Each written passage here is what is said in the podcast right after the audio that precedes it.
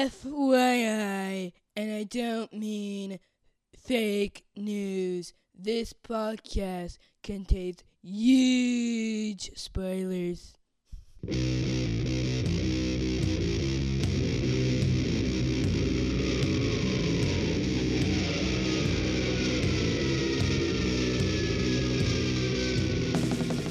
Hey, everybody, welcome to episode 387 of the podcast that goes SNIKT. SNIKT. I'm your host, Jason. Hey, when I signed up for Weapon X, they said they were going to give me free implants. I didn't know they meant this, minimal. And I'm, and I'm joined once again by Jon, bad to the adamantium laced bone, Wilson. Hey, Jon. And they're not the kind of implants you were looking for either. right. And have my question is, did they cost forty-seven million dollars like Wrens were going to? Probably so. Huge pectoral implants. Oh, yeah. Oh, I got the I got the Liefeld Captain America implants. Wow. Okay. Okay. I was reading, and he did that exact same pose on another character back in 1994. The the infamous Captain America cover is just like a take on another person that he did earlier. Oh yeah, who, do you remember who it was? Uh, I should. It's okay if you know. Yeah, I know Um, off the top of my head. Just one of the ones I recorded 94, about so recently. that would have been like, like image stuff. Yeah, yeah, before he uh, before he left Image. Okay. Wow. All right. Shaft. Hmm. Might have been. It was one of his. It, it might have been Chapel actually, but it was one of Okay. his. Uh, you know, extreme characters that he made. Right. all right. Well, anyway, you can hear all about that on all the pouches, which we will throw out Twitter and plugs for here in a bit. But um, first we got to get to a flashback for Wolverine number fifty, the double size special issue, and you know this was kind of a big deal. You know, special gimmick covers were about to be all the rage, but they weren't quite yet. Right. But this, but this one has kind of a cardstock cover that looks like a manila folder and three claw marks ripped through it. I think it's called, they call that die cut, right? Is that what that's called? I think so. Yeah. And so I was thinking, what what Marvel had done before now, because we're gonna get like a crap load of gimmick covers in the next couple of years. You know, all the prisms and anything you can think of will go on a comic cover. But I think until this, the only and you will probably know, so you can definitely correct me. The only two I could think of off the top of my head before this one were the foil embossed Silver Surfer, also number 50, and the glow and dark uh, Ghost Rider, which I think was number 13, 13 or 14. Um, and I I couldn't think of any other like big gimmicky covers at Marvel before this. At Marvel, no, because yeah, they. I mean, they hadn't gone crazy with their covers yet, but die cut covers were a thing. Well, this is '91, so Valiant is actually just getting their start this year. Right. Uh, I was going to say they were a thing at Valiant, but I'm three years ahead of you in my '90s stuff. Yeah, Um, right. when I know DC will also do stuff because they'll have, actually, they probably already have done Joker's Wild, which has the holograms. Ah, maybe not. No, I can't remember. No, maybe I don't think so. I think Robin Two is next year. Okay, and that Robin three has the lenticulars. so that's now, that's how was uh, how was um, Batman: The Dark Knight published? Because no, that was a special format. the the the Miller one, or yeah, I think it was just like thick cover, wasn't it? Or was there something on it? I don't remember. I don't know. I've No, only you're ever, right. You're. I've right. only It ever read the trade. So yeah, it wasn't know. embossed. It was if it, if it had die cut, it wasn't embossed though. So okay. Okay. All right. Cool. But yeah, but this is a pretty pretty sweet cover. Um. Yeah. Are you reading? Are you reading this one digitally as well? Yeah, I've got the uh, Comixology collection. Um, so this is from the Wolverine Weapon X Unbound collection that has issues 47 through 57. It follows up on the previous Larry Hama collection and um, then I think there's a gap before another Wolverine collection is available on here. So I will have to go find the comics some way somehow. Okay. So do you um on the digital copy is it do you see like the first page behind the claw marks or is it just like white or black space? Um, whenever I yeah I cannot find this. Oh, I'm sorry, I do not see the first page. No, it's just a black Okay. space with the claw marks. Okay. So Right. that's not that's actually cut out of the comic then. Yes. Yeah, it's actually a hole. It's a hole in the comic. Um actually you have to be really careful because I have, you know, an older copy and the the strands between the claw marks are not that thick. So if you turn Mm. it too fast, you risk uh ripping it. So what, do- Like- do you see through there? You see like his motorcycle and stuff. Uh, no. So you see, um, oh, do you not have the interior? Oh, wow. Okay. All right. I don't so have the interior. I'm looking it up now. I don't have the interior on the physical copy inside the cover. There is like the inside of the manila folder. So it's like photographs and notes. So there's like a passport. There's a Logan CIA card, a Canadian Secret Service card. There's a diagram of his adamantium skeleton. There's a picture of him and uh, the Hudsons on a fishing trip. Um, then on the other side, where the claw marks are, uh, you see the inside of the paper being ripped. And then there's the uh, the Mariko wedding invitation has like slashes through it. There's a picture of Sabretooth and Logan, um, like an old black and white picture. hmm And there may be someone between them. I don't think there is, but they would be missing because they got clawed. And there's a Princess Bar um, matchbook, and then um, an American Express credit card, and then a like a badge or like lapel for Xavier's. Um, there's all kinds of like just neat little like um, there's like a map of Canada, a little shield dossier thing. Um, yeah, that's a bummer that you know they didn't. Yeah, in my that. searches, I, I get lots of pictures of the cover and what you can see through it, but nobody appears to have uh, scanned. At least not with my you know one quick Google search. Nobody Okay. has scanned that first page. Well, after we get this up, one I'll tweet um, pictures of it. Okay, tag me in that. I'd love to see it. Yeah, I'll put it in the thread with the episode. Um 'cause yeah, it's pretty cool. Um, and of course, there's a all this old stuff except for the one new picture of him fighting Shiva, which is kind of the main focus of what's inside the claw marks from the outside. So there's still something new and exciting to get the new reader. Um, but yeah, it's a it's a pretty neat little thing. I remember being I was in awe of it at 13. I was like, whoa.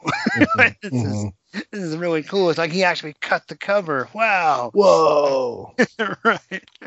but yeah, so this is uh, either Shiva Scenario Part 3 or Dreams of Gore Phase 3, whichever way you want to call it. But it's the big Wolverine 50, which was a whopping $2.50 back in 1991. Highway robbery. That's right. it was like a discount now, but back then that was quite a bit. Um, so this, of course, is scripted by lethal Larry Hama, pencils by murderous Marc Silvestri, inks by dangerous Dan Green, That's exactly how I was hoping you were going to do that. with the help from Hilary Barta and Tom Palmer, uh, colors by Stoppin Steve Buccellato, and letters by Punishin Pat Brousseau. And I don't always do the editors, but since they have nicknames, uh, we have Brutal Bob Harras and Terrible Tom DeFalco. And um, I think we agreed last time we're just going to kind of take this kind of slow. Um, so we just kind of maybe go a couple pages at a time and switch off if that's good for you. I love it when you go slow. they always do. Um, What? Who are they? oh, well, I mean, you know, anyone that showers before the podcast gets. Special treat. All right, all right. So- Let, let, us do this thing. Cameron never did. Oh, Oh, just kidding. Um, yeah, so uh, Wolverine shows up, and not only a tank top, but a ripped up tank top on his motorcycle, and he's in New York, and there are some women, and they're not happy with him being so rude. Um, it looks like it's actually raining, and he's splashing water as he drives onto the sidewalk. He's driving up onto the sidewalk right in front of them, and it's just like, wow, Right. okay, Wolverine. Right. No horn, no nothing. And he, of course, he's Wolverine, so smoking his cigar in the rain.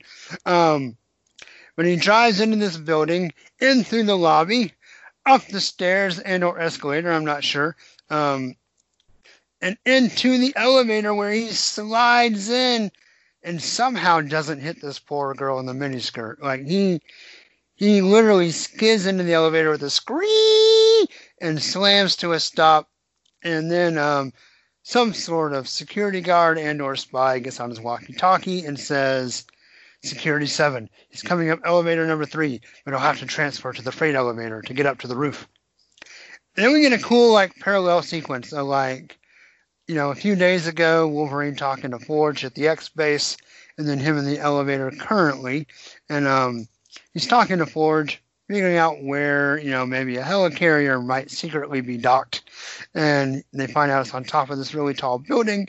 But then he's in the elevator on his motorcycle with the lady, and she, I love the little like icicles dripping off of her dialogue.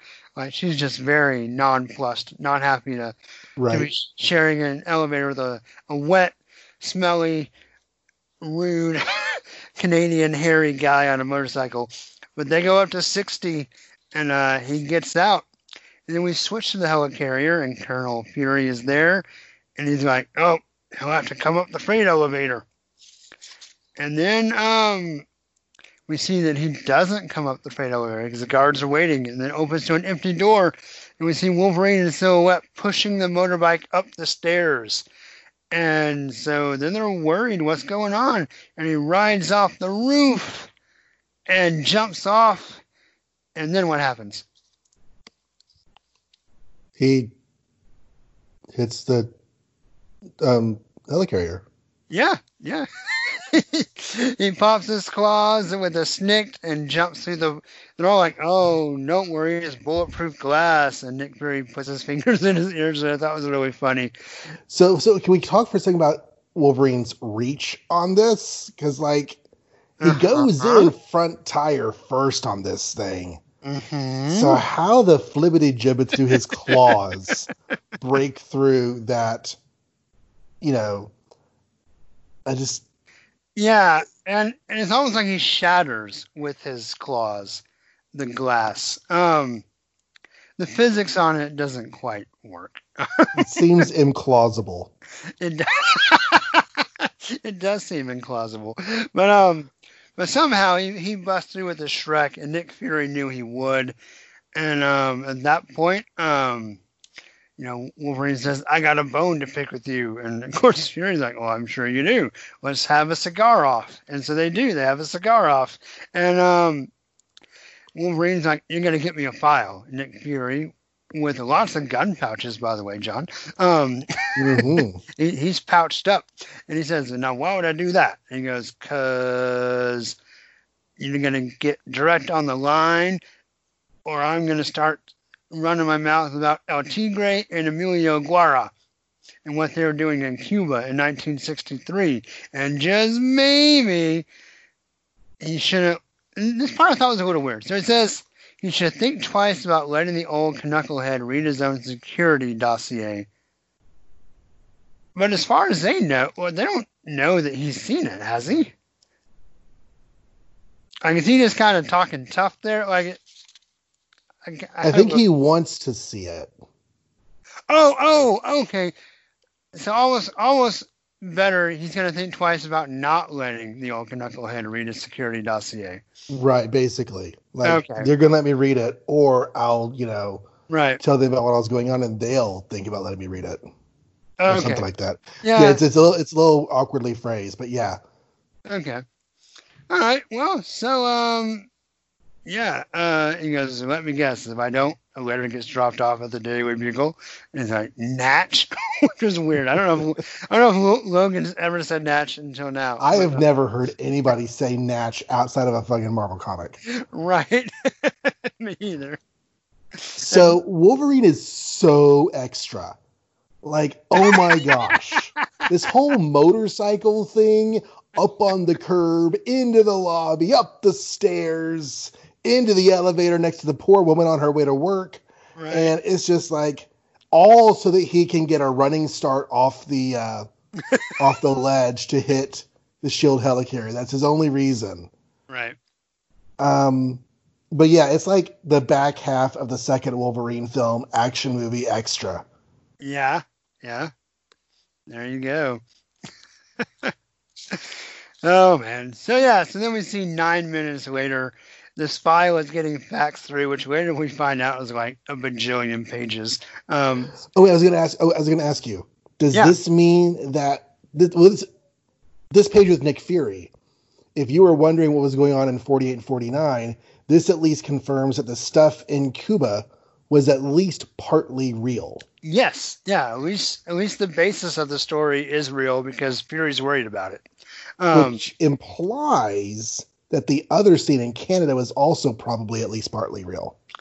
Yeah, and I think if nothing else, it at least it at least shores up because, because Jon kind of joked before we were recording that this this gives you a lot of maybe answers, Mhm, This issue. mhm. but I think it does at least put in concrete the the idea that Wolverine and Sabretooth were on some sort of strike force or black ops team or they they did something together. So whatever their past, whatever their relationship may or may not be teased out to be, at the very least, they ran missions for somebody at some point. I mean, the the the cynic could say that no, and Nick Fury is just letting him have the file anyway, even though he doesn't know what Well- he's talking about. Okay. But I don't I don't think that that's the natural reading. Well, Yeah, and I, I think the only reason I maybe read read it a little more confidently is because Nick Fury's an older character. Like since he comes through World War II, he would have been around in the '60s and probably have had knowledge of, you know, espionage, spy type stuff. So, but but yeah, I guess you could also argue that on the other side, maybe to your point, is that because he had so much knowledge, he would not want Wolverine to think, well, you know something I don't know so he would he would bluff him maybe. So I I, I guess you could read it either way. Huh? Interesting. yeah, uh, this this comic is going to answer a lot of questions with the word maybe. yeah, yeah, it sure is. oh man. So yeah, so then we can go to this other office building, and we had these guys, and they had hat. Was it Shield or just American? Uh, oh, it said a scanner down in Maryland. So I guess that's the uh, the uh, central CIA base. Um, but anyway, whenever keywords pop up, they get flagged, and I don't guess they don't get the actual files. They just get notice that someone was in the files, and so this guy just got all the bells and whistles in his little dirty cubicle, and so he, he hands it off to his boss and says, um, you know, it was tripped off by Logan. That was the one of the keywords, and he goes, all right, erase the records, and he takes it up to his the the penthouse. And there's this really swank penthouse with all these stone columns and a big Death Star window. And he walks in, and there's a big, super, really cool looking like Hydra emblem, like in the marble, in the tile on the floor. And there's a, of course, someone in a green hood. Um, and he hands out the files, says, you know, Logan went off like a, the Fourth of July with our little little tracker program, and you know they talk about penetration devices, and then uh, and then the high impedance monitor or the HIM. Uh, oh, is that related to Adam Warlock? No, just kidding. Um, but it, it Adam tra- Warlock dressed in silver samurai armor. there you go. but it traced the data flow back to another system that matches the file volume exactly. So we know that someone downloaded this and they're looking at it, and it goes to the desktop at the Department of Agriculture in DC, the pest control section. So, you know, Jon, I gotta say, I was reading this issue and re- looking at Marc Silvestri doing the art here, hmm and I came to a conclusion. You know, because I've been listening to a lot of a lot of your all the pouches coverage, and the pacing and kind of the vocabulary and the tough guy talk, like this reads a lot. Like, so Marc Silvestri borrows a lot of this tone and the way he does plots when he does Cyberforce. There's like Yeah. a lot of like, oh, this was planned by the blah blah blah and the new to do and the need to need, and it's just like like fake technical sounding stuff. And Silvestri rides that to the bank in uh, Cyberforce, and so I can see that. Yeah, and like you know, suggesting layers within layers. Right, Um, but then the drawback is that like tend to have a bit more confidence in the Larry Hama Yes, Wolverine long Right. run than in Silvestri's Cyberforce short run. It's just yeah. which is not to knock it's just a different different branch of the industry, you know? right, yeah, for sure, for sure. I just I couldn't help but be like, huh, this is where he picked that up. so this really swank penthouse. I really thought we were going into Supreme Hydra territory here. yeah, Like like she was the big wig. So I, I was automatically thinking Madam Viper or someone Yeah. like that. Why she would be hooded and secret. I don't know beyond it just looking cool. But um yeah, I was with you. In fact, I had even convinced myself that it was Viper. Like, oh, I remember that, and then of course it's not. We'll find out. right. But um, whoever she is, she set um, tracers in the computer system to be notified of anybody looking for the files on Logan. She set that up back in 1972, 20 years earlier.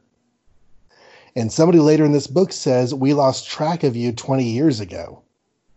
oh, So when this person got out of, I don't know, Team X or whatever you want to call it, right, um, when she got out, she set no like she put notices in her phone.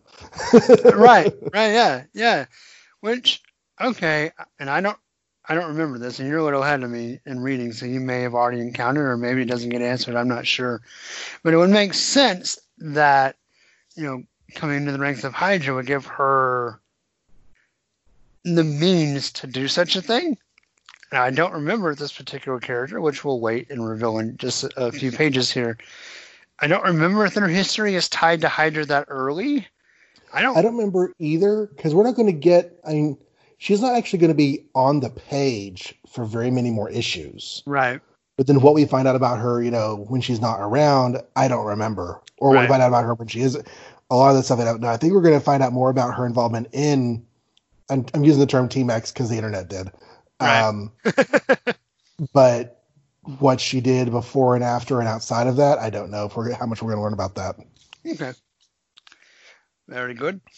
All right. Well, Logan is also hot on the trail to Washington, D.C. for the pest control sector. In fact, he goes to their office and gets real rude, or there's some uh, some banter between him and the secretary, uh, very perky secretary, uh, Silvestri style. Um, but she's like, "You cannot go in. They're not here." And Wolverine's like, "I smell them. I hear them breathing. I know it's the professor." So he's already put that together. Um, and it says his name's Andre in my dreams. Actually, he says his name's Andre in my dreams. In my dreams. Yeah.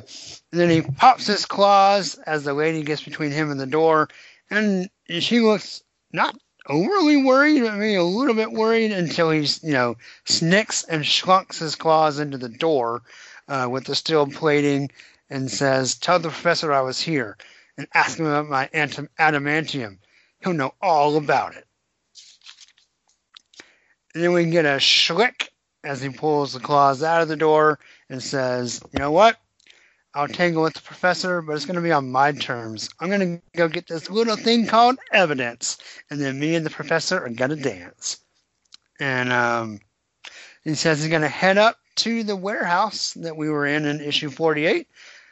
Or no, no, not that one. Sorry, that was a Weapon X facility. He's going to go up to a different warehouse, a Weapon X warehouse in Windsor, Ontario, and tell your pal Hines that she wants to tell the old hairy mutant she's got to stay downwind. And Hines is like, oh, good lord.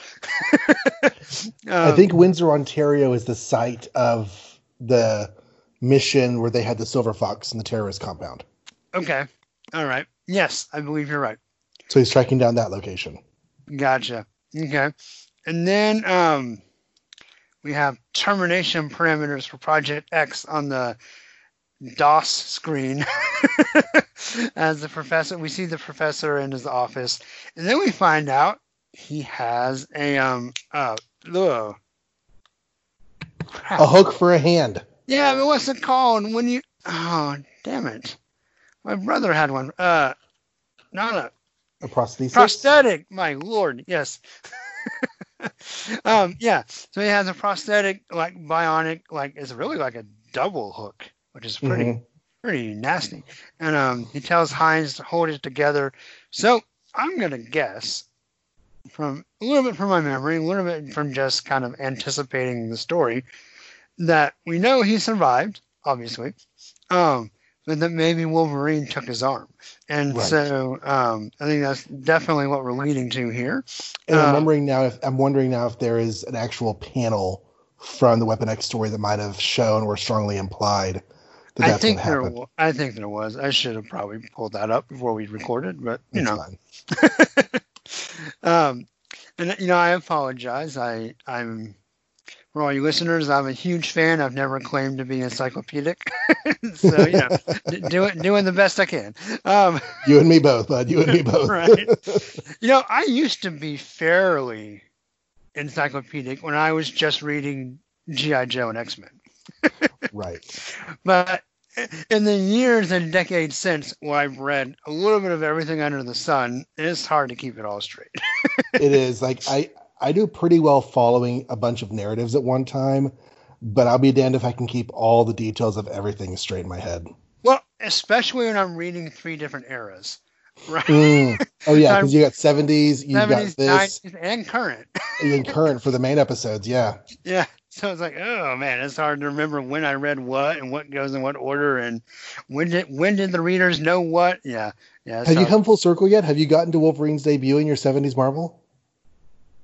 No, almost. Um, Almost. Yeah, in fact, on the CR CMRO page, um, I finally got to the page, and I think Hulk 181 is like the last one on that page.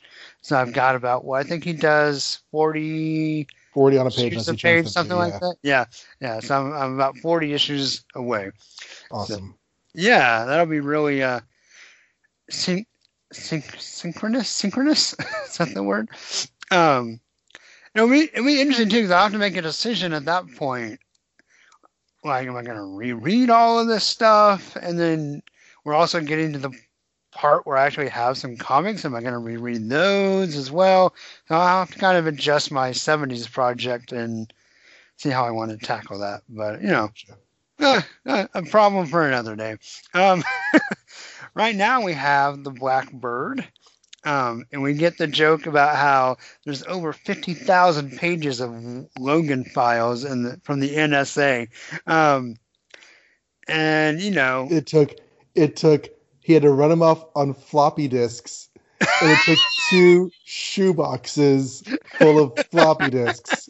And Xavier's like, "I'm glad you did that. It keeps it makes it easy to keep track of them." And Right. and and I'm just like, "What is this? Police Quest Four or something?" Because like. There was that era where games were coming out on floppies and on CDs, uh, and any game that was worth putting out on CD was going to come out on a buttload of floppies. And I remember Police Right. Quest 4 came out in both. it was 41 floppy disks. wow, my goodness, Yeah. And you know that when you're installing the game, you're just sitting there like, progress bar, progress bar, swap out the disc. Okay, push the button, change the disc. What's the next number? Do I got them all in order? You know, it's just like right? just Uh, crunching through them. But That yeah, sounds like a mess. Wow. Yeah. But luckily, Forge wrote a little program to help search for key items in the files more efficiently. We also see that Wolverine has officially changed his costume. We even get a little comment about it. It's it's uh it's a design that's similar to his older yellow and blue costumes, but not quite the same. yeah, Uh, it's ghibli up a little bit. yeah. Yeah. So um, now, X Men One has not hit, quite yet, or it's just about it. It just did hit or something. Uh, no, it ju- yeah, it hit a couple months ago. Okay, so this is setting up his transition to that costume. Yeah, because X Men one through three, he's still in the brown, and then I think by four he's in yellow and blue, and four would have been the same month as this. Okay, okay.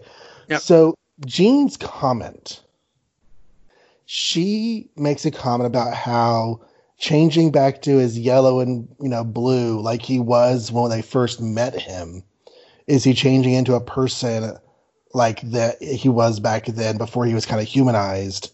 It scares her. And then there were other comments about him you know maybe following down this road is going to make him feral make him angry make him lose his humanity. And then at the very end of this issue make another comment about that. And so two things. One I had never connected the yellow suit to his bestiality. I'd always like I always thought of the brown and orange as the more feral Wolverine costume. Yeah, yeah, me too.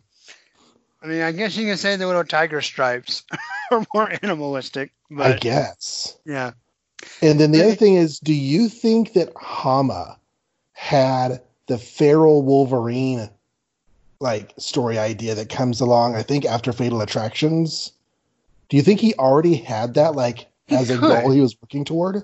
he could. Yeah, I mean, it's interesting because he is the master of the long game, even hmm you know on par with Claremont, and maybe even more so as far as keeping his stuff moving.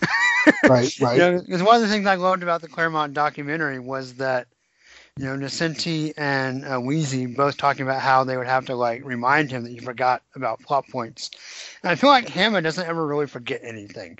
Like, like when stuff goes away and comes back, it always feels a lot more intentional. Um, so I mean, it's possible. I don't think he would have known about Fatal Attractions yet. No, no, maybe no. he, he maybe he like, was just that. waiting for the right moment to come along, or maybe he thought, "Oh, hey, I've been wanting to do this, and now he's going to lose his adamantium, so hey, let's do it now. Like it makes like we can throw these two together." And ha- he had, yeah, like, that one seems the most realistic to me is that he had this story idea, and whenever they were talking about this other story idea, he's like, "Oh, let's make these. Let's put our hands together." Yeah, because uh, pretty quick after this, and we have like a Savage Land story and some opportunities for him to, uh, you know, embrace some of the Berserker a little bit. And so maybe it's just a really slow burn, or maybe he, he knew he wanted to but didn't know when or how. But uh, yeah, I mean, I feel like. I Because they even said it even in 47, I'm sorry, 48 and 49 a little bit like, I'm not an animal, I'm a person. And, you know, and they, they really key on it in this issue a lot. And so I, I, I don't think it's an accident. I think he's doing something. I just, I, I'm interested to see if I notice more of those kind of clues this read through. Um, now that I, you know, know what we're heading towards. But, um, yeah. Yeah, so they're, they're flying around. So Wolverine's going to leave them in the plane.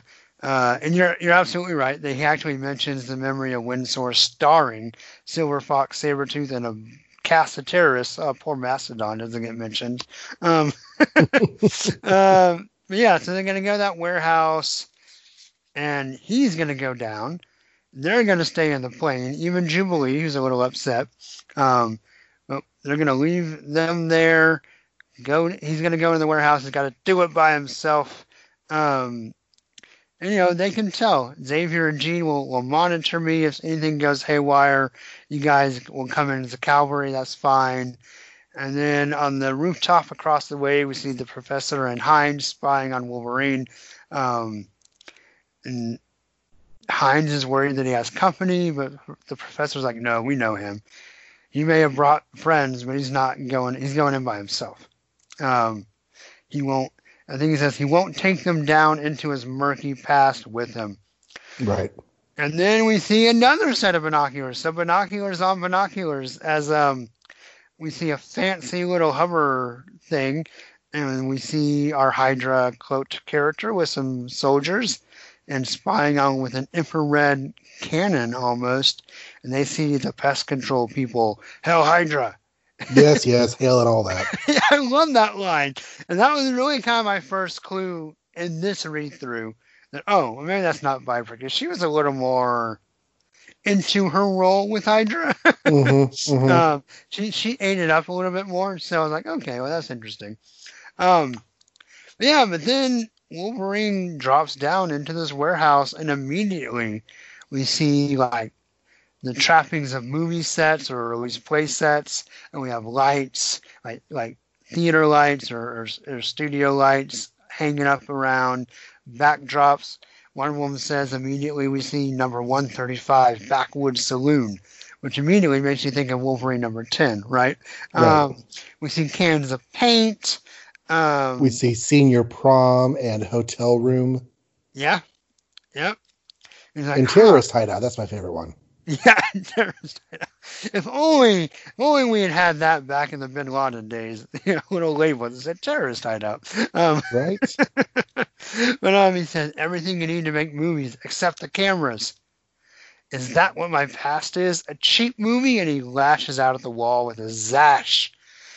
And he goes into the room from Ontario, um, the place I raided with Sabretooth, where Silver Fox tried to. It really was in Windsor. Some of what I remember must be true, and he steps on the glasses again, which I thought was interesting because, you know, he already broke them once in the memory, but he breaks them here again, in uh, the professor's glasses. And then we get something weird because he sees a calendar, but this time it's a San Francisco calendar. And it's like, huh, what happened in the cabin? There was a cabin with Silver Fox, not giant artichoke. no, that was really funny. Um, and he says, I opened my eyes after I hit the floor, and the calendar was right in my face. I was staring at the cabin when Mastodon, oh yeah, I remember him, um, came crashing in through the window with the wind blowing with him off the river. When he looks out, there's literally like a painted like poster of the San Francisco skyline, complete with Golden Gate Bridge. He's like, this doesn't make sense. Ugh, and he gets really mad. And He cuts his way through the wall. Whose memories are these? And he sees the bar with the birthday cake. And He's like, okay, well, yeah, I remember that. And he keeps going, and there's a sawmill. He's like, huh, well, someone with claws had a fight in here, but not me. So the thing with the birthday cake and everything, you like I said, was Sabretooth from Wolverine number 10. So now he's not he's he's getting other stories Uh-huh. from Claremont's Wolverine and calling them into question too. Stories from this very series. All right, so what was the sawmill one? No, no, not the sawmill. Oh, just oh the okay. Oh, Yeah, right, I think the right, sawmill and the senior prom are indi- are setting up the idea that comes in later that Right, other people, other are people, right. using some of these same sets. I think the sawmill is going to end up being a Sabretooth story, but I don't That makes- exactly the- remember. and it Um, may not even be that important, but the fact that it's claws and we know the Sabretooth's part of this whole thing. right. Yeah. So we get a Shrek and a Shrek and a Shrek. And we he goes from the sawmill to senior prom. Um, he's like, well, I, I know I never went to this. And that's going to be interesting too, but we'll get to that in a minute. Um, but he says, how many of us were here getting our memories scrambled in this joint? And and for what reason? And so he shracks some more. He goes to a living room that he never saw before. Shrek, a computer lab, doesn't ring any bells. Shuck. Uh, I remember every jungle I've ever been in, and this ain't one of them. Shrek. And he's like, okay, well, that's it. Then he's outside this check sets. He says, I checked them all out, and the one I was dreading to find wasn't there. And he gets a big old smile on his face. No cabin in the woods where I lived with Silver Fox. There's a chance that one shining golden time in my life was real. Just a chance. And um, and then we see Professor with his little spy intrusion smile. Oh, I just got happy thoughts from Wolverine. Isn't that happy? Um, and so, well, he's happy. We can uh, quit. We can just ignore him from now on and keep looking at these files. and Julie's like gives it a yawn, and uh, Cyclops says, "Nope, you're gonna help us type." And she's like, "What?" Her her superpower in this scene is contemporary pop culture references. Yeah, it is. I, Um, it. I don't even like staring at a, ra- a computer screen if Mario is running across it in his raccoon suit. Those turtles have a pizza maker in their van. You'd think we'd at least have a sushi machine. Yep. Yep. She is uh she is nineties teenager for sure. Um but Cyclops, all business as always, sits her down and says, You start typing, young lady. And so reluctantly she agrees. And at that point, I'm going to turn this over to Mr. Wilson. All right. So um, it's all fun and games until the professor shows up. so the professor and Hines, they enter the same building that Wolverine's in, but they have like the back door entrance and they know where the monitor room is. So he goes up, he plugs in a special switch box that says cancel, reset, and default. What that's going to control, we don't know. Um, they're talking about how the subjects of the project have overlapping false memories and that they use that to save money on the project. uh, so they reuse the same sets with different people. which is why um, there are some sets that Wolverine recognizes and some that he does not. Right. Um. Okay, so they wanted uh bait Hines is wondering if Wolverine has found Shiva yet, and he's like, he hasn't even met the random el- intruder eliminator yet, the RIE. The RIE. Um, so Wolverine's going down some stairs. He falls in a trap door, doesn't get killed by spikes, almost almost does. And um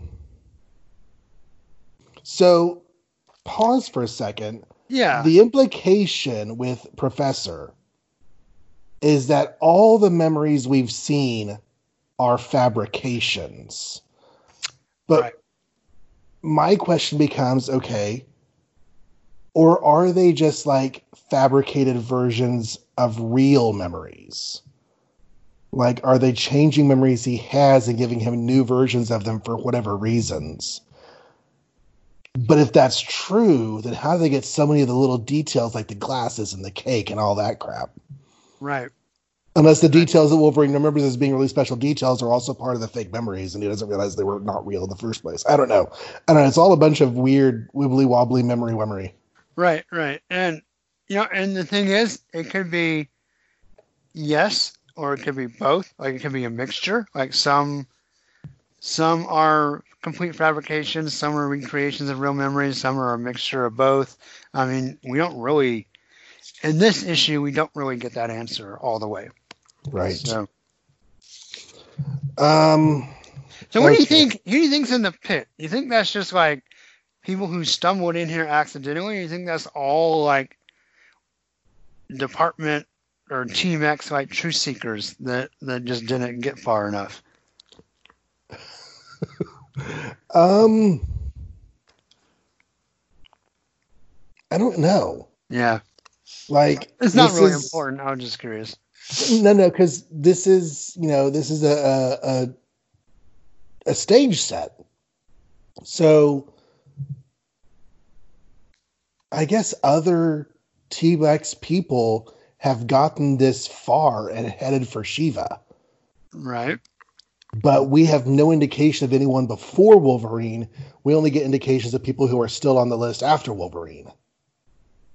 Well, no, we do get one indication of of someone who who made it to the door but couldn't open it. But we'll get there in a, in a little bit. Oh yeah, because they, they just say that right. This is what's up the other one. Yeah, the, the very next um, page. Oh, is it the next page? Yeah. So uh, yeah. So so uh, Wolverine gets to the Wolverine gets to the big steel vault doors that he had. We have only seen him see in his walk through his own mind with Professor X. And uh, Xavier was like, "Yeah, these shut doors are metaphors for memories you're not letting yourself access." And Wolverine's like, "Well, what's behind this giant door that says Shiva, no access without clearance?" wonder what that is. But then something happened to distract him. But in his walk through his memory, that door was part of the Project X complex, the Weapon X complex, where he was transformed. Um, and now it's here, and he's confused. Yeah. So um, the professor and Hines are watching him do this, and um, they are. We're talking about how this door stopped the other one, who uh, couldn't get into the vault. So evidently these people are supposed to be special, but they have a failsafe in case they're too special. Right. and Wolverine has his key that will open this vault. It is the skeleton key looking thing on the key pouch that he got from Silver Fox in his false memories in issue 48 or 49. So, but they were in his car whenever Jubilee and he walked into the thing. They were in the car that got impounded, I guess, whenever he was first turned into Weapon X. So it's kind of weird that that right. key. So, yeah, like the key that belongs to Weapon X. Like, did they did they plan it, and if so, why? but Yeah, because that's yeah. I hmm. either he had the key legit or they planted the key, but both of those developments would have happened before he ever came into contact with Weapon X.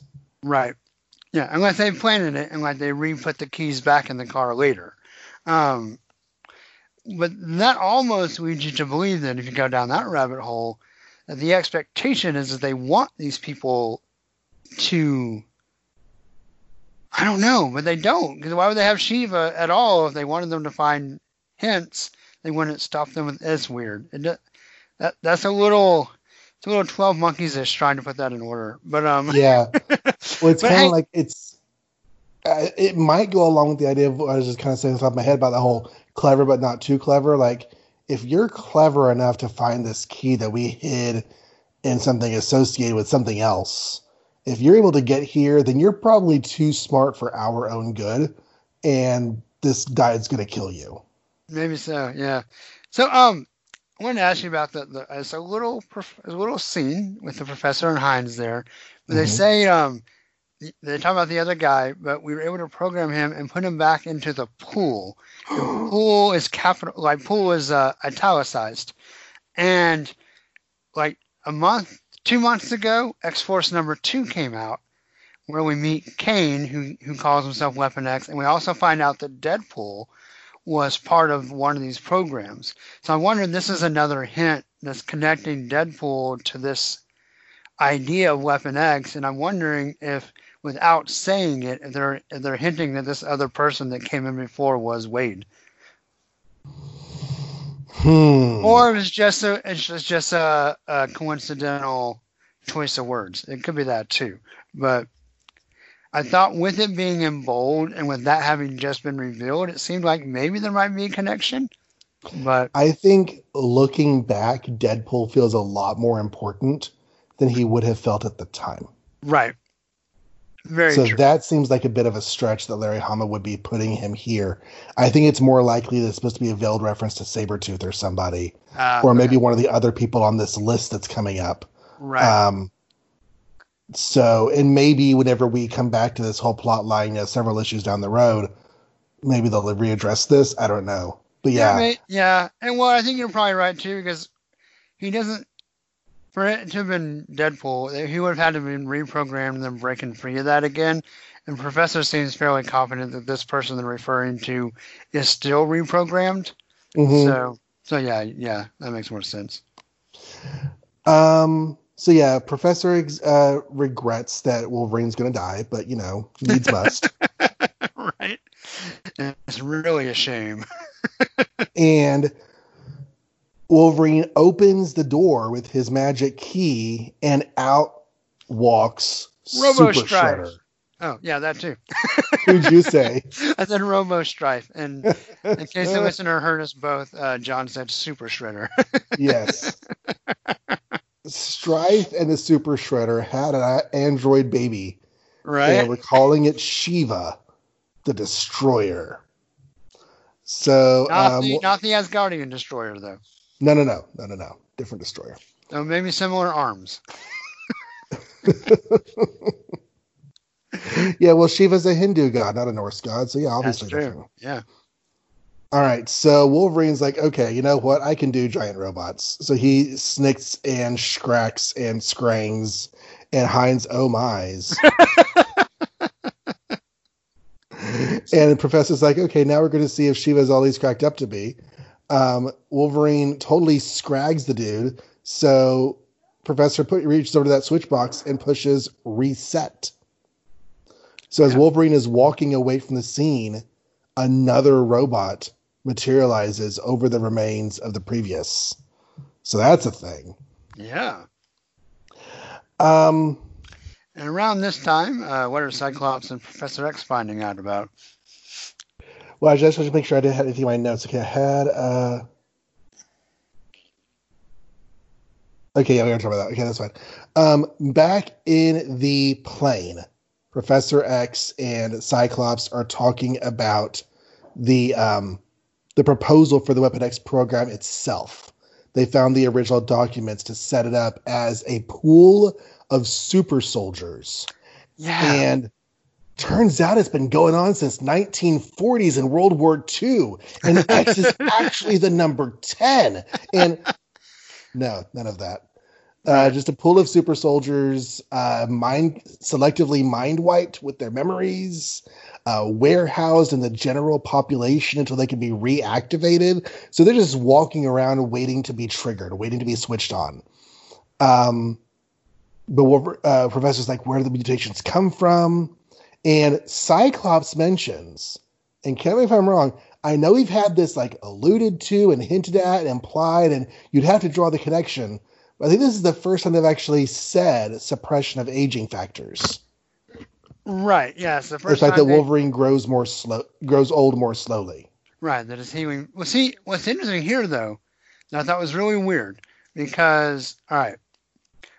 Well, first of all, I, I like the, the super soldier connection, even though it's not the same one we'll get later. I just, but I thought the the same word being there was fun. Mhm. Um, but Cyclops talks about the memo, the memo about suppression of aging factors when they're talking about the protocol of Weapon X. So, first of all, we know that it's the first time that we correlate the healing factor with also aging slower. It makes sense, but it is stated very directly here.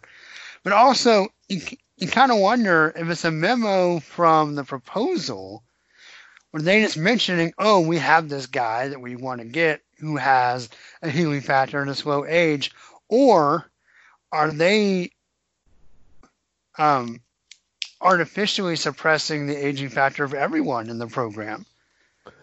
Well, that's how I read it because at this point, of course, we don't know that Wolverine's age goes all the way back to the you know 1800s. We've Right. seen him in World War II, Yeah.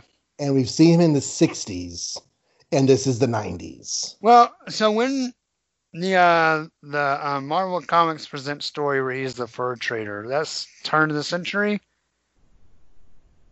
Mm, where he's a fur trader. Yeah, um, he fights the demon worm. I don't remember that one. That's okay, and I didn't I didn't make you do that one. I'm gonna let you skip to 100, um, because it's not very good. Um, but um, yeah, so he he has like these Native American clothes, and he's in the mountains. It's around. It's probably around the same time as Wolverine number 10, which is just old, but we don't know how old. right, right. Um, yeah. Well, one thing I've one thing I've realized that you know through some of my consumption of older media and stuff is that a lot of the a lot of the urbanization and corporatization of America is relatively a lot more recent than I kind of feel like it should be. right. And that when you go back to the 80s, 70s, 60s, 50s, 40s, there's a lot of rural America. So I I can fully imagine that he might be living in a cabin with a woman cut off from civilization, minding his own business, especially in the northwest or someplace remote. Um, Okay. even in the mid 20th century. Okay. That makes sense. I could buy that. So, um, but yeah. So here's my thought though: is that we think of his suppressed aging as being a factor of his healing or a, a result of his healing factor, and this is implied that's a result of Weapon X. Right. Yeah. And But it does explain how Sabretooth and Silver Fox and all of them can still be around. right. It definitely does. Okay, so um, there's another Shiva robot, and um, Professor he he mansplained Shiva to Hines. yeah kindly tells you know, Shiva's the myth program, the robot's just the tool. Uh, you can't kill him the same way twice. So this implies that we're going to have like infinite Shivas coming after Wolverine. Um, there's another fight, of another brouhaha. And so we cut back to Xavier, and Jubilee has found a list. I found a list, and look at who's on it. So we're going to talk about this list after I talk about the scene. So there's Wolverine, Sabretooth, Fox, Kestrel, Vole, Mastodon, and Wild Child. Um, and Xavier's like, why is Wolverine's the first name? Because he's excellent. Yeah, yeah, yeah, maybe. But if this is a priority list, what is he the top priority for? As we see um, Shiva killing Wolverine, saying that Wolverine is first on his list. So yeah, um, I guess on the same page, I'll just go real quick. Uh, Hines is like, I don't get it. So there's always gonna be another robot. He's like, we, we do have limited money. No, but we, should, we there, there's only so many robots. But we should have enough. to at least get Wolverine. So after, that, after that, we may be screwed, but you know, whatever. yeah, yeah. On this Don't list, be ridiculous, you little woman. he says. He is so, Uh, he is such a person to her. yeah. So this list of people, Oh, so before we talk about the list particularly, um, so yours says Wild Child, mine says Wilder. mine says wild, and then her hand is partially obscuring the letters, Okay. but it looks like a C and an H to me. Oh, okay, cool. All right. I, I inferred that it was wild child. I guess it could be something else. No, Wild Child makes sense of what we know later, so we'll go. Yeah. All right. I don't remember who Kestrel is. Do you remember who Kestrel is? John Wraith. Oh, okay. And Vole. Do I don't know Vole, but I did look him up. He is part of all of this, and he comes along around the same time that we come back to this and we meet John Wraith and everything else. Okay. So- So I, I think Hama is setting up like other characters involved so that whenever it comes back to the story, he can expand things a bit. Yeah, yeah, definitely. Um, tying in some some old characters and some new characters, so we can kind of play with with concepts where he doesn't have as much freedom, and then concepts where he has total freedom. So that's a pretty cool idea. Yeah, and I, I looked up each of these names that I wasn't familiar with, as familiar with, to see if we had met them before. And of course, Mastodon we've only seen in the flashback. We Right. haven't really seen him in the story yet, but we will. Um, same with Kestrel, same with Vole. We haven't seen them yet, but we will see them. And if that is Wild Child, I I didn't look him up because I, knew his connection to the whole thing. I wasn't sure if we're going to see him in the next big arc with this or not. I don't remember if he shows up in this series. Huh. I don't remember when he starts coming back. But we do find out that he's connected to Weapon X, right? Yes, yes. Yeah. I don't remember when, but we do, for sure. I'm just doing a quick search on the Wolverine Shiva list. Um, oh, Wildcat, Maverick. Oh, I was about to ask you why he wasn't on the list. Okay. All right. That makes sense. I was Okay, like, all right, someone didn't get with Jim Lee. but yeah, no, that makes sense. Okay. All right. So, um, Professor also tells us that uh, Shiva is armed with the triggers, which I thought meant like you know mentioning stuff that would like throw Wolverine's emotions out of whack. Right. I'm not entirely sure what the trigger. Oh no no no! He has the the the, the shock that he gives him later. Yeah. Um, while the professor and Hines are watching all of this, not Lady Hydra shows up behind them. So Green Hood lurking, and um, she clubs Hines with her gun, holds her gun up on the professor, or should I call you Andre? Andre? And then it's from a subject scenario. How do you? And the woman looks at the screen says, Wait a second. I know that room they're fighting in, which is the terrorist hideout room. hmm And she unhoods, and that Windsor terrorist set was her apartment in San Francisco. Right. And earlier, when Wolverine was commenting about how things were different, there was a San Francisco painting outside the window. Yep. So, So we know what order they shot him in too. so this is where they say, Silver Fox, we lost track of you 20 years ago. So she was part of the program. Wolverine was made to believe she was dead. Sabretooth was made to believe she was dead, but she was actually gone for 20 years. So that's weird. So yeah. So do you think that they orchestrated her death in the memories because she disappeared, or they were just using her somewhere else and she happened to disappear? Hmm. See, I don't want the cabin to be a false memory. I don't either. First of all, because Wolverine 10 is a great issue, and I want all that to be real. Right. But yeah, but she remembers the cabin as well. right. But Professor has a line about that that we'll get to Yeah. too. So we'll talk about that in a minute. But it's just like I feel like she might have been injured and then like stitched up, and maybe she bailed as soon as she Well- was well well enough to do so. Right, and she must have had something going for her, and we'll find out later that she does, to even be in the Weapon X program. So even if she had been seriously hurt, there, there's definitely opportunity for her to to come back from that. Or maybe she and Wolverine both got out of the Team X stuff and were living in the cabin. Yeah, maybe, maybe. See the weird the weird thing is is that like when Well, they, when did all the stuff with Sabretooth and all the operations, when did all that happen in relation to his claws? well, what we think of now is the claws or 1991 thought. 1990, yeah, when, it, when it, the, the metal on the claws, So- I should say. Right, right. So in the flashbacks of Sabretooth at this point, he does not have claws.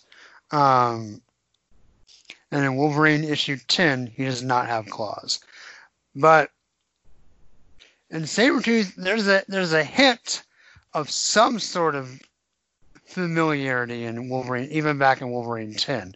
So even Claremont was like at least toying with the idea that they had some sort of past. Not Okay, nearly to the level that, that Hama takes. But the thing is Yeah, that makes all the most, that makes the simplest most sense because they're giving him all of these memories when they're giving him the metal. Right. But, but see, the if the cabin is real or any of it is real, that has to be before Weapon X. hmm Um, and see, the weird part. So here, here's where things start getting weird, where you almost are forced, and future writers and even Hama in the future are almost forced to start retconning some of this, is because it seems like the time that Sabretooth and Wolverine were agents, either they just nabbed two people from the same place and said, "Hey, both of these are great guys for Weapon X because they're both mutants or whatever," which which could happen, or the idea that Weapon X put this team together, they would probably have run missions together as Weapon X as well, right? Or are we assuming that the Weapon X from the Weapon X storyline that he escapes immediately from the adamantium? Um, Because here's here's a thought I just had. I always think of Weapon X as being at the end, the metal. That's Right. what gets the metal. That's Right. Weapon X. So what if it's not? What if that was just one phase? right? And then that was so Weapon X was actually the entire series of operations. They were the Weapon X team, and he tried to get out of it, and they abducted him Oh. and meddled him up to oh. Charge him up and bring him back in, maybe. Right, or to control him better. And Right. Maybe that's why it's maybe that's why they harp so much on the control because he had already broken free of it before. So maybe his and Silver Fox's time in the cabin was after they both got out. Right. But okay, all right, so go with me. So they both got out. They are able to re-kidnap Wolverine, put him through the adamantium process. They never find Silver Fox, so they use her death as trauma. So the cabin was real, but the death wasn't. Right. Yes, yes, yes. That makes sense. Okay. And if anyone has, I know some of this is addressed later, so if people are real familiar with the story and just haven't have already read what I haven't reread again yet, just you know, be patient with us. Right. But um, but that that that seems to to make the most sense of how of how the timeline could possibly work. Well, I did cheat just a little bit because I was trying to look up a couple things about stuff that happens in this issue, and I saw some version of the cabin is real, Right. and some version of the cabin they overlaid.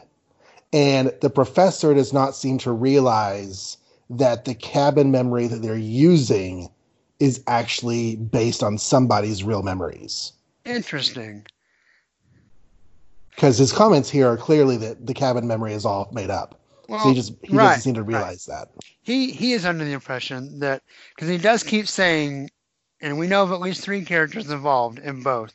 Because he keeps he says this cabin it keeps coming up in everyone's memory. Why does everyone remember that one? Mhm. and and the idea so, but I, I know, and I've talked about this before, and and you know, even more so if you read GI Joe, Hama is the king of coincidence. He But it's all- loves coincidence. But it's almost too much coincidence that they could completely invent a cabin scenario that was exactly like the real scenario. like someone had to have gotten that from somewhere. Either they heard someone talk about it and they're like, "Hey, let's do this," or or maybe someone who built the. There's no indication that the the professor ne- necessarily orchestrated or authored all of the scenarios. Right. He's just involved in some aspect of it. Right. So interesting. Okay. And he Well, definitely works for someone else. Yeah. Oh, right. We know that for sure because there was someone on the other other end of the phone at some point. So he at, at, a certain level, he is just middle management taking care of stuff. Well, and all right. So I know at, at this point in time, there was a hint or maybe a clue that it was Apocalypse. Of course, we'll later find out it's Romulus, and we know that Romulus followed Logan's life like almost from the time he had his mutant power. So it's very possible that he would have known these details and could have planted them into the program. So anyway, just just a thought. And also, if they have the power to implant memories, stands to reason they have the power to read memories. That that is also a very true point, right? They're creating they're creating false memories that are oftentimes very similar to someone's actual memories. So it's it's a little bit weird. yeah, Um, okay, so there's not a whole lot of story left going on here. The fight with um, Shiva, Shiva shocks his brain with like a, a unicorn beam that Yeah. makes him remember all of his all of his traumas and searing pains and every bullet wound, sword cut, laser blast, every ninja who ever chased you. Um, and then they stumble into the prom set. And Silver Fox says, That's my senior prom. Now, while Wolverine is diving back into the spiky floor from hell situation from last issue, um, Shiva's like, Wait a second. Not Shiva. Uh, Silver Fox says, That's my prom when um, my date was in trouble out in the parking lot and I went to check on him and it was Logan getting beaten up by a bunch of bullies telling him that I want his kind around. And Logan shunned me and staggered off and never saw me again. But wait a second. He never would have done that. That's a lie. It never happened. What about the effing cabin? yeah, So I think Wolverine is given a false memory of Silver Fox dying that's not the cabin, right? Or is it her dying in the cabin that's her memory of her dying? Um, well, we don't know what he remembers from issue 10 and what he doesn't at this point. Okay, so, so, I don't know. And, and the, the memory with the mind probe got interrupted. So I don't know if the, the original intention was that they had her die at the cabin or they had her die in the drug bust. Okay.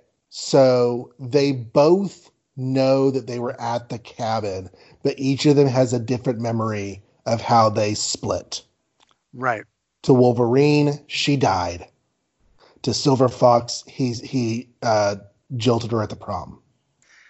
Well, no, but she automatically sees through that, though. She automatically sees that that's not possible because the cabin's later.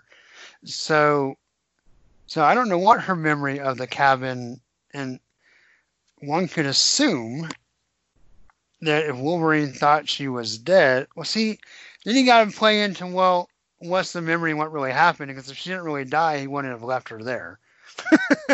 well, okay, so, So- no, she's she is actually remembering a memory that must have been buried. I'm thinking an implant they tried to give her that didn't really stick, e.g. or i.e. the prom. hmm That implant didn't really stick. but it's just popping into her brain now for whatever reason because memory is weird. And she's like, "Oh my gosh, this happened at my prom. I recognize this. This is wait a second, this can't be true because I also know that this happened." So I think that's what her her her contradiction is there. So she she has both memories. She has both memories and she's realizing that she has both and that they contradict. Okay, gotcha. And Professor is Like- like, "Well, like, stupid example, cabin implant." When I know for sure that I left my car keys on the cabinet, but I also know I left them on the kitchen island. right. Which Yeah. one did I actually do? right.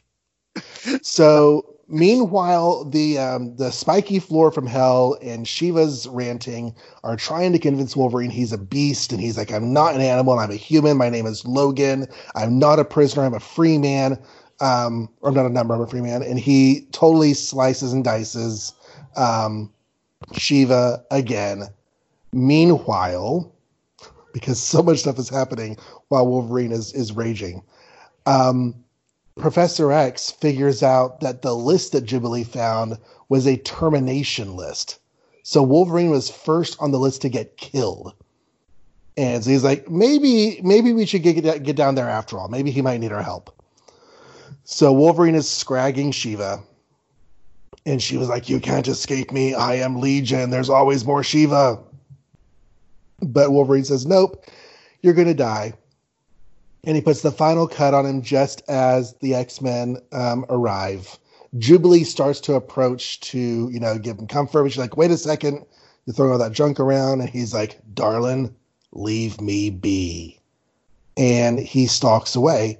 As they hear a scream, he goes downstairs to see the professor dead next to Hines. His hook has pressed the, what does that say?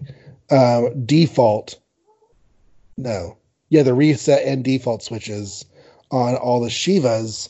So all the other Shiva robots have left to go after the next person on the list. In other words, Sabretooth. Okay, so they don't share a consciousness then between the robots unless it's downloaded. Right, I'm guessing. So that's that's why they would assume, okay, well the first one must have been successful, and Wolverine is no longer at the top of the list. And so Yeah, because they didn't- down to Sabretooth. right, okay. they didn't send another robot after Wolverine. They just said, "Okay, go go do your thing." Yeah. Um, and Wolverine just walks away, saying, "Pretty pretty happy that Sabretooth's going to have to deal with killer robots." And the X Men are left wondering if Wolverine were to turn against mankind, what would happen? Heaven help us all. Right. And he's a far different man than the one we have known. Dun dun dun. Yeah. So, um, couple of things. I just wanted to, you know, be wanted to geek out a little bit about the memories that Shiva shows us. Um, so, of course, we have the, the Pulp Fiction days of, of Wolverine and Sabretooth. We have some soldier days. Um, and we have ninjas. And then, of course, we have either the Weapon X handlers or that's also, we're going to find out, be similar to the helmets they wore when they went on missions. Um, but then in the prom scene, we have Lady Deathstrike. We have the the Hunter at Night. Was that what it was called? The the Beast from the North. And then we have Oh yeah, all the all the figures that are getting uh, stabbed with floor spikes. Yes. yeah, we have Ogun and Shadow Cat. Shadow Cat and her whenever they were fighting each other. Yep. Yeah, and then who's the one in the back with the katana blade? The bald guy. Might that be Noboru? Ah, probably yes. Okay, awesome. So I'm not sure that looks especially like him, but I'm sure they have somebody that would be coming at him with the sword. yeah, yeah. So we got some cool stuff there. Um, the only disappointing thing in this whole book, well, besides maybe the the the lack of resolution, resolution, but we get shucks instead of snacks when he pulls his claws in. That's kind of, Mm. well, there's like extra blood and gore on that. No, there can't because he's a robot. well, he did he did hit some kind of grease or something at one point because it does bleed. Yes. uh, when Wolverine says, "The more you hurt me," oh, he he says your line he says, "I'm bad to the adamantium waste bone, and the more you hurt me, the badder I get." Scree! And all this oil like comes out. So it's like not the Hulk, the the stronger, the madder I get, the stronger I get. It's Right. the more mad I get, the badder I get. Yeah. Um, did you ever read Mini Marvels? The little like one page uh, or you know comic strip. Yeah. Sometimes. comics? Yeah. Yeah. So there was one. Of course, they're mini Marvels. They're all like you know chibi versions of all the Marvel characters, and w- there's it's somebody's birthday, and Wolverine snicks a claw and starts cutting the birthday cake, and everyone is like in the corner, totally grossed out because those things were just inside his arms, yeah. and he didn't even wash them, and now he's cutting birthday cake. Yeah. Pretty awesome. Yeah. They always look so clean and shiny, but man. So, Wolverine 50, I have to say, I got a lot more out of it this time around. Yeah, man, there's so much in here. I mean, there really is a lot that's left kind of open ended, but there's just a lot to think about, though. Well, and the, the reason it's open ended is because Hama knows he's coming back. Right. There's another one or two arcs down the road involving this exact stuff. And so he doesn't want to answer all the questions yet. He wants you to wonder what's real and what's going on and and I, you know, it puts an interesting spin on Wolverine's past. Yeah, for sure. And the art is just delicious. Uh, Yes. we talked about the previous two issues, Silvestri being kind of the top of his game, and that continues. And, and kudos, because this is a double sized book, so he probably had to spend quite a lot of time. 'cause there's a lot of detail in here as well, like with the the paneling and wires and stuff. And there's, a lot going on, and he really, really delivers. Just some some badass, great looking art. Um, it's just it's a wonderful looking book. Yeah. Um, I know that we are going to, well, I already kind of said that, but the thing about the mystery of this storyline is that I feel like people really wanted it. Mm-hmm. People really wanted Wolverine's mysterious past to be explored, but also to stay mysterious. Right. Because if I had a dollar for every time in 2006 ish that I heard, you know, the best thing of Wolverine was knowing it was not knowing his past. And now that we're getting told his past, it's like, why? And I, I, I could take you and both our families out to dinner uh, if I had a dollar for every time I heard that. So this is kind of like, you know, having his cake and eating it too. He's playing with Wolverine's past, but he's leaving a lot of stuff with a question mark on it. Yeah, but you know that just also shows a difference in fan perspective. Because yes, after Origin came out, people were like, "Oh, do we really need that?" But in 1991, everyone was like, "What's the, what's up with Wolverine?" I think they ate the stuff like candy. Um, Mhm. Any kind of hint, wanting to know, and and I think Hama knew that and played with that, as well as you know having his grand design. I think he also knew exactly what he was doing to the fans, and, and had some fun with that. Um, so yeah, I, I mean, yeah, I think obviously, you know, questions we'll wait to see answered down the road. And I think some that actually, maybe one or two little things in here that probably never get answered, or or don't get answered before Hama gets the chance to leave. But um, it's still just a heck of a fun read. Um, I I really enjoyed revisiting this. Do you have the pinups in the back? I don't think so. Just double Oh. checking. I think it's yeah. I just have Wolverine fifty one cover as my next page. Okay, so there's a uh, a cons- a Bill Sienkiewicz uh, pinup of Wolverine in the sewer, which is amazing, and then there's a Jim Lee pinup of this costume that he just got in the snowy forest, and he had just killed some kind of robot, and he's kind of all ripped up, and it's a, they're both fantastic. I'll try. I'll tweet those as well at some point on the episode thread so you can see them because they're they're really really good. Yeah, I like pinups. Um, I wonder how many people actually pin them up. Oh, not 1991. We were all saving our comics to put us through college, so we didn't we didn't, Right? we didn't dare tear anything out of those. Oh no no no. No, in no, the no. 60s, I bet a lot of kids put pinups on their wall. Those silly '60s kids. they didn't do no better. Right. I know my dad did because he had a bunch of half comics. like like old stuff that he probably could have actually sold and made money on, but they're all ripped up and colored Trash. in and yeah. Well, you know that's what they should be. I mean, honestly, Right. the fact that comics are valuable is a nice little side, but comics need to be read. Yeah, for sure. I'm so glad we did this into recordings because we took an hour and a half on this book, yeah, we did. and I would have been flagging so hard if we had done this last time. Yeah, no, I, I'm I'm glad it worked out that way. It, it made for a really good pacing, and you know this is a is, is part three, but it is double sized, so it's really three and four. So we did it like half and half. So hmm hmm yeah, that's pretty good. So what do you want to grade Wolverine number fifty?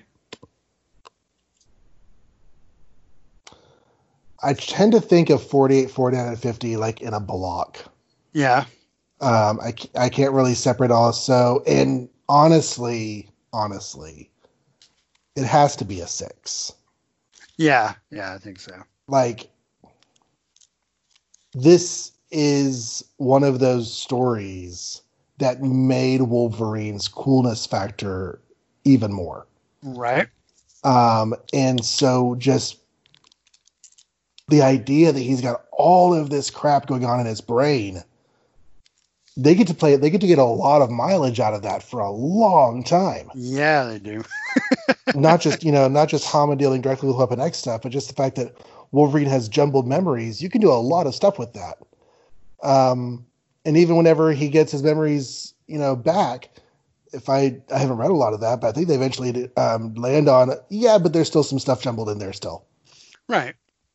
Well, So it's just a natural side effect of living so long. 'cause You're not gonna. I mean, mhm. we don't remember everything, and we've only been alive, you know, forty plus years. but getting the chance to sit here and analyze it and dissect it and put all the ducks in a row and see how it all lines up, I actually am coming out of these two conversations with a better grasp on this part of his life than I had before. So Awesome. it just even even this uh, conversation is upping the score of the comic. Nice. Well, that's that's great. Yes, Yeah. I mean, uh, not every comic that you want to read a puzzle that you have to figure out, but that doesn't mean that that can't also be a fun comic to read. oh, definitely. It's like yeah. Grant Morrison's Action Comics. Grant Morrison's Action Comics had a lot of stuff going on, and sometimes it was lighter, and sometimes it was more convoluted. And maybe people don't want convoluted time travel stuff whenever they're reading, but sometimes that's really fun to do. Yeah. Yeah. And he, he's a guy, I mean, it just depends on what he's doing, right? Sometimes his stuff really, really works. And I think, I, I think I remember we're in the same, I really enjoyed most of his action stuff. You did too, right? Didn't you? Oh Uh, yeah, oh yeah. yeah. That, that Action Comics run, yeah, it's it's Yeah. honestly up there is one of my favorite things that he that I've read. Awesome. Very good. Well, yeah, no, this was, this was fantastic. Um, it was a great issue to talk about. there's, Yeah. so much, there's so much to chew on, and to, to have someone else to bounce the ideas off of was, was really fun. So, um, Jon, where can people hear you chew on other stuff? Um, well, our eating schedule's not really that in this place, especially with with COVID and quarantine and everything. Um, I just chew whatever I want to these days. But no, um, I tweet a lot about comics, the comics I'm reading, panels, covers, um, occasionally real life stuff, but mostly just comics. So if if that's your thing, then you can find me over on Twitter at Jon Reads Comics. Uh, my pinned tweet has a list of all of my shows, which I went into a lot last episode, so I'm not going to go into all the detail right now. But you've got um, the Marvel show, Silver Age Marvel, called Make Ours Marvel. You've got the 90s Image Comics show called All the Pouches, Image Comics podcast. And you've got the uh, Marvel 80s Comics and Cartoons podcast, Return to Cybertron, a Transformers UK podcast. And those are all pinned um, on my uh, Twitter. So, yeah, check me out. I'm kind of a medium deal. Yeah, yeah, you're medium well at least. Um, no, all, all those shows are great. Uh, definitely shows that I listen to on the regs, and um, so you should too if you're not already. And come on, if you're not, what are you doing? Get, Right. get over there. But um, yeah. So uh, for the podcast, of Goes SNIKT, of course, you can like the Facebook page. Twitter is at Sniktcast. Uh, show notes and stuff, sniktcast.podbean.com. Um, yeah, uh, just fantastic. And uh, coming up around the bend, um, we're getting closer to new comics. I think I've heard in a few weeks we should start getting some new comics again. So once we get a couple weeks of that, we'll uh, we'll get back to some current episodes. But until then, we're going to keep on the flashback train. Um, let's see what we got coming up next. We have um, the Alpha Flight special. Marvel Comics presents 100. Uh, back into the the newly launched X Men book, and kind of down down the road from there. So um, yeah, if, if all goes well, you'll hear Jon again pretty soon. He's gonna be like, dude, quit quit calling me. But um, we, no, uh, I, I am convinced that if we lived close together, we would be hanging out. So, um, oh, definitely, definitely. so yeah, this is fun. Awesome. Well, Jon, um, thanks again for coming on. Um, we'll do it again soon. And for all you listeners, um, hope you're staying well and safe. I know different areas of the world and even different areas of our country are very different places as far as how we're being more or less aggressive and kind of trying to get back to normal life. But I, hope wherever you live, however you feel, that, that you're taking care of yourself and your family. And um, just just stay well, stay smart, and um, hugs and snicks. Till next time, bye bye. And snacked. Unless the snacked was a fake memory. Oh. See, normally you say bye. I knew you were waiting on something. I didn't forget to say goodbye, so I'm sorry about that.